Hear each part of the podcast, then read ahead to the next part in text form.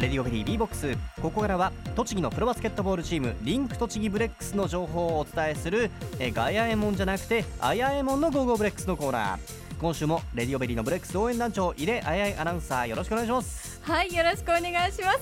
今日スタジオにお迎えしたのは背番号6番フォワードの長谷川聖選手です。よろしくお願いします。お願いします。ものすごいお久しぶりですよね。はい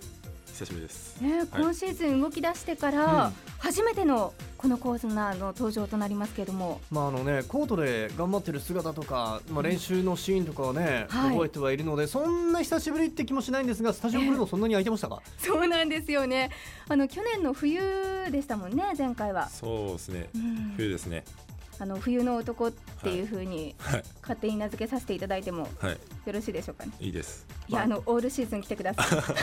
い。でまあ出身地もね東北ですしね。はい、青森ですもんね。はい。もう寒い時にこそ頑張る男。はい。寒い時に強い男です。はい、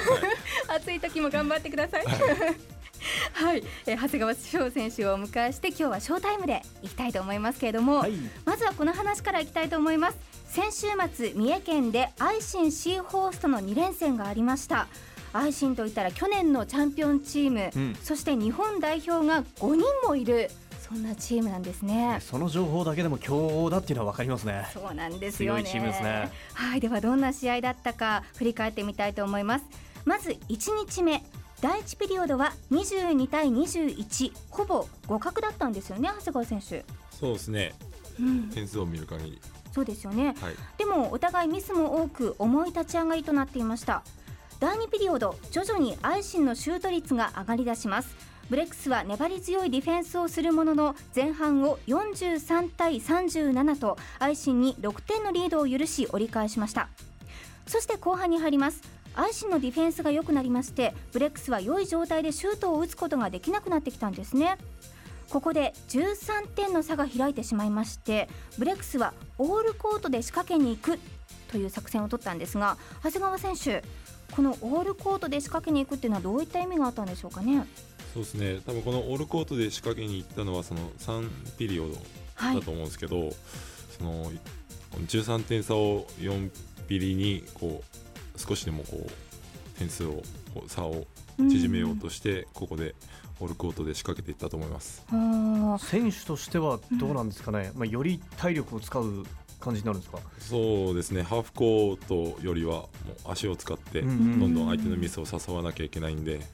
はい、体力的には結構きついですね。そうですよね、まあ、ブレックスの意図としては早い時点でこう相手の攻撃面にプレッシャーをかけたかった相手の攻撃のリズムを崩したかったんですけれどもしかしアイシンはですね攻撃のテンポもタイミングも崩さず慌てずに多彩な攻撃で得点を重ねましたブレックスは必死に追いつこうとしたんですが力及ばず。結果69対94という今シーズン最大となる25得点差で大敗となってしまいました。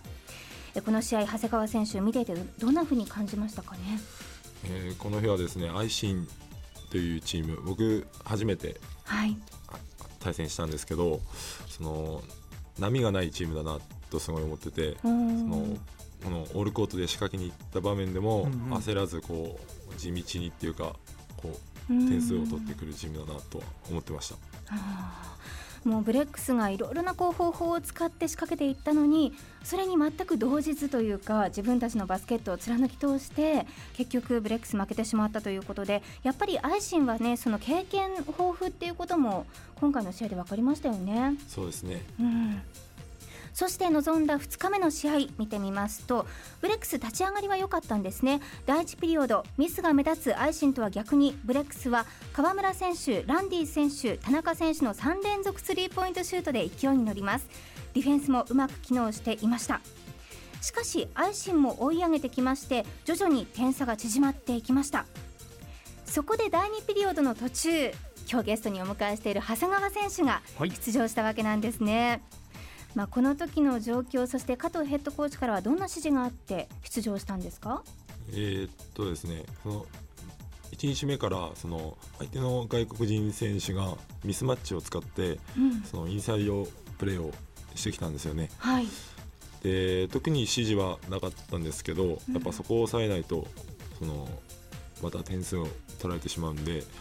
そこを抑える気持ちで出ましたあの試合に出ている選手の平均身長がですね、はい、ブレックスよりもアイシンの方がかなり高かったんですよね。なので高さがあるアイシンに対してちょっとブレックスは高さが足りなかったということであの長谷川選手194センチの長谷川選手がこう投入したわけなんですけれども、はい、あのマッチアップ一緒に戦ったデビッド・ヤング選手198センチの選手でしたがどうでしたか？対戦してみて。そうですね。やっぱ外国人選手なので、うん、そのやっぱ身体能力とかやっぱすごいものはありましたけど、はい、その自分のできるそのできる仕事はしたと思います。そのできる仕事というか任されていた仕事っていうのは具体的にどんなことだったんでしょうかね？そうですね。やっぱそのさっきも言った通り、そのインサイドをまずミスマッチできたインサイドプレーを抑えることうん、ゴール下の、はい、そうです。はい。を抑えることが自分の仕事だと思ってました。あの長谷川選手といったらですね去年も体を張ったもうゴリゴリなプレーっていうのがとても魅力的だったんですけども今回もですねそういった体を張った積極的なプレーが見られたわけなんですね。オフェンスのリバウンドも取りましてゴール周りを相手に譲りませんでした。そして相手そのインサイドがあのしっかりとガチガチに固められていたということであのスリーポイント外側からのシュートも欲しかった場面だったんですけどもそこでも長谷川選手は確実にスリーポイントを決めることができましたよね。で今回のそのスリーポイントシュート、えー、初得点今季初得点そうなんですけれどもこの時の気持ちっていうのはどうだったでしょうかね。シュート決まった瞬間ですか？はい。もう本当早く戻らなきゃっていう気持ち。まあまあそうですよね。次のこと、ね、続いてますからね試合がね。ねでも長谷川選手 JBL でこうやって試合に出るのも初めてだったじゃないですか。はい、そうですね。こう出場時間5分間でしたが、はい、どうでしたかね？長かったですか、短かったですか？長くないですね。短いですね。うん、はい、もうちょっと出たいです。あ、もうちょっと出たい。はい。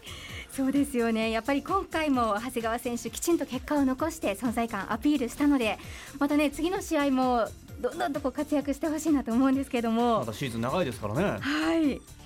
えー、今回の2連戦を終えまして、まあ、長谷川選手いろいろとこう今のブレックスの姿っていうのも見えてきたんじゃないかなと思うんですがどうでしょうかね今のブレックスは。今のブレックスの姿ですか？はい。いやでもそのアイシン今週先週は先週でもう今週はトヨタ戦に向けてみんなちゃんと気持ち切り替えられているので、うん、まあ、次回そのアイシンさんとやるときはそのしっかり今回の借りは返そうかなと。はい。そうですよね、はい、今回、まあ、2連敗となってしまったわけですけれども、はい、次回こそはリベンジを果たしてほしいですよね、はい、頑張ります。はいえー、現在ですねブレックスの対戦成績は2勝6敗となっていまして順位は7位のままになっています、えー、そして長谷川選手、はい、次回はホームですよ。そうですね。はい、えー、宇都宮市清原体育館で来週の月曜祝日11月3日にトヨタ自動車アルバルクと対戦します。トヨタ自動車アルバルクってどんなチームなんですか？えっ、ー、とアイシンと一緒で、うん、そのチームのすごいバランスがいいチームだと自分は思ってます。はい、あの情報によりますとですね、まあ、昨シーズンは惜しくも優勝を逃しまして今シーズンはその悔しさをみんなが持ちながら、うん、もう優勝することっていうのをね目標に掲げているチームということなんですよ。的ですねまた。そうなんですよね。あのでも、まあ、ホームということもありますし長谷川選手やっぱり栃木のファンにですね、はい、勝利を与えていただきたいんですけども、はい、意気込みをお願いできますか？そうですね。えー、っともう次の試合は5分じゃなくて、はい、少しずつでもその冬の男として 冬の男として？少しずつ活躍できればなと、うん、チームの勝利に貢献できればなと思ってますんで、えぜひ会場に足を運んで応援よろしくお願いしますあの今シーズンの長谷川選手はどんなことをこう集中的に練習しているというかどんなところが見どころなんでしょうかね。今シーズンはですね去年はやっぱそのゴリゴリプレーですか、はい、パワープレー、はい、そう言われてますけど、うん、えとそういうのがやっぱ中心だったんですけど、はい、今年は、えーと、3番ポジションつってフォワードのポジションにもチャレンジしてるんで、はい、そのまあ、スリーポイントであったり、うん、はい、ゴリゴリプレーじゃないような プレーにちょっと注目してほしいですね。じゃあ今練習でもやっぱりスリーポイントとかも積極的にこうやっている感じなんでしょうかね。はい、そうですね。積極的にもそのシュートが外れてももう打ち続けるような感じでやってますけど。はい、はいなるほど。どんどんどんどん得点をね積み重ねてほしいですね。そうですね。そして今週末11月土曜日からは、はい。えー、12月23日に始まる小島オールスターのオールスターゲームのチケットの発売も始まるんですよね。はい、うん、うん。うんまた年末に向けてバスケット熱がどんどん加速していきそうなので、はい、そうですね、はい、そしてあの今ファン投票も実施中ですのでうんでね、もうブレックスの選手が一人でも多く試合に出て活躍していただけるように皆さんもね投票をお願いしたいと思います。ではですね長谷川選手あの次回の11月3日の試合はショータイム何分くらい目指して頑張りましょうかね。とりあえず1分ずつでも1分ずつでも、はい、もらえるならはいショータイムを長くしていきたいなと思います、はい、期待しています、はい、ではですね最後にスタジオの前にいらっしゃっている多くのファンの皆さんとリスナーの皆さんにメッセージをお願いできますか？えー、そうですねこれから、あのー、ショータイムを少しずつでも長く見せれるようにパフォーマンス上げていくんで応援よろしくお願いします。はい今回はですね背番号6番フォワードの長谷川聖選手をお迎えしましたどうもありがとうございましたありがとうございました以上あやいもんの Go Go BREX のコーナーでした